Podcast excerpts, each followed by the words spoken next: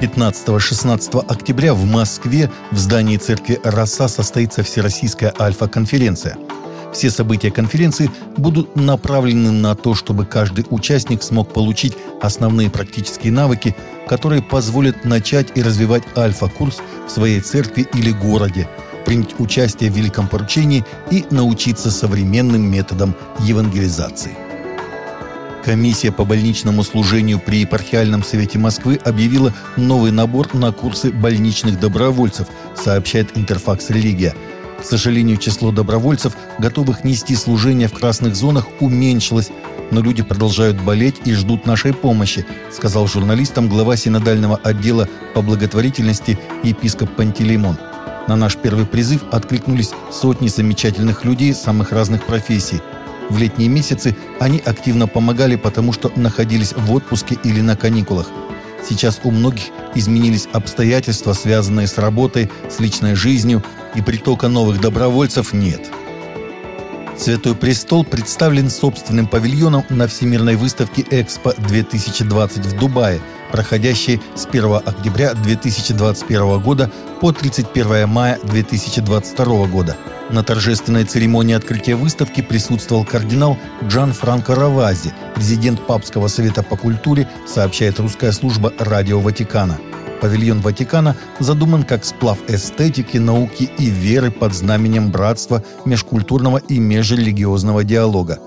Посетителей Ватиканского павильона будут встречать и сопровождать юноши и девушки из церковного движения «Францисканская молодежь», Национальный день Святого Престола на Всемирной выставке «Экспо-2020» будет отмечаться 19 марта 2022 года. Замоскворецкий суд Москвы выдворил из РФ блогера Руслана Бобиева за фотографию с интимным подтекстом на фоне собора Василия Блаженного. Суд признал Бобиева виновным по статье 18.8 КОАП РФ нарушение иностранным гражданином режима пребывания в РФ, назначив ему административное наказание в виде выдворения из страны со штрафом в 5000 рублей, сообщили Интерфаксу в пресс-службе суда. Ранее в соцсетях появились фотографии, на которых Бобиев вместе с Анастасией Чистовой в куртке полицейского имитировали половой акт на фоне храма Василия Блаженного. Девушка по решению суда также подвергнута административному наказанию в виде ареста на 10 суток. Согласно отчету Комитета за религиозную свободу Конференции католических епископов США, с мая 2020 года было зарегистрировано как минимум 95 случаев вандализма в отношении католических церквей в Соединенных Штатах, сообщает информационное агентство CNN. Инциденты произошли в 29 штатах.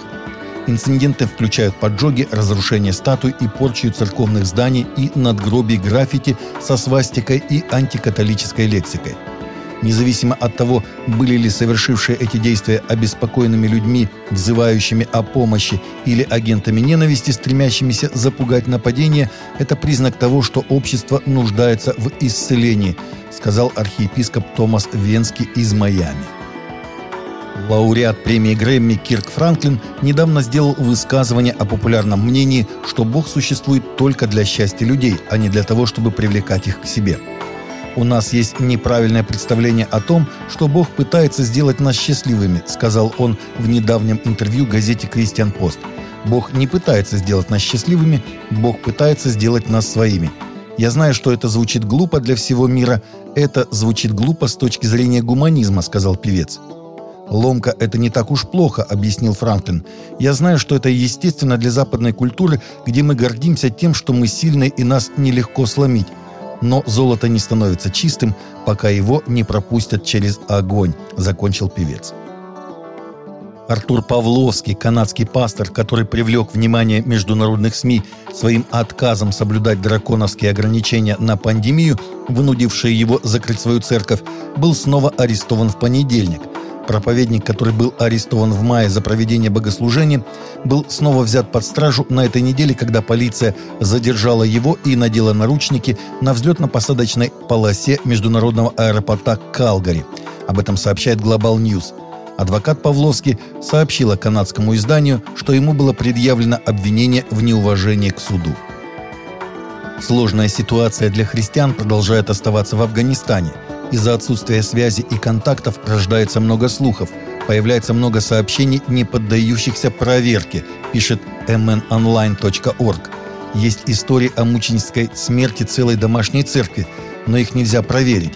Мы не хотим принижать ни одну историю и хотим расследовать их все, говорят партнеры, держащие связь с афганскими христианами. Из проверенной информации есть сообщение. Одна сестра в Господе позвонила и сказала, «Талибы забрали моего мужа, и они обезглавили его из-за его веры». Другой брат сообщил, «Талибы сожгли мои Библии». Молитесь, чтобы Господь укрепил и поддержал своих последователей в Афганистане, призывают участники миссии.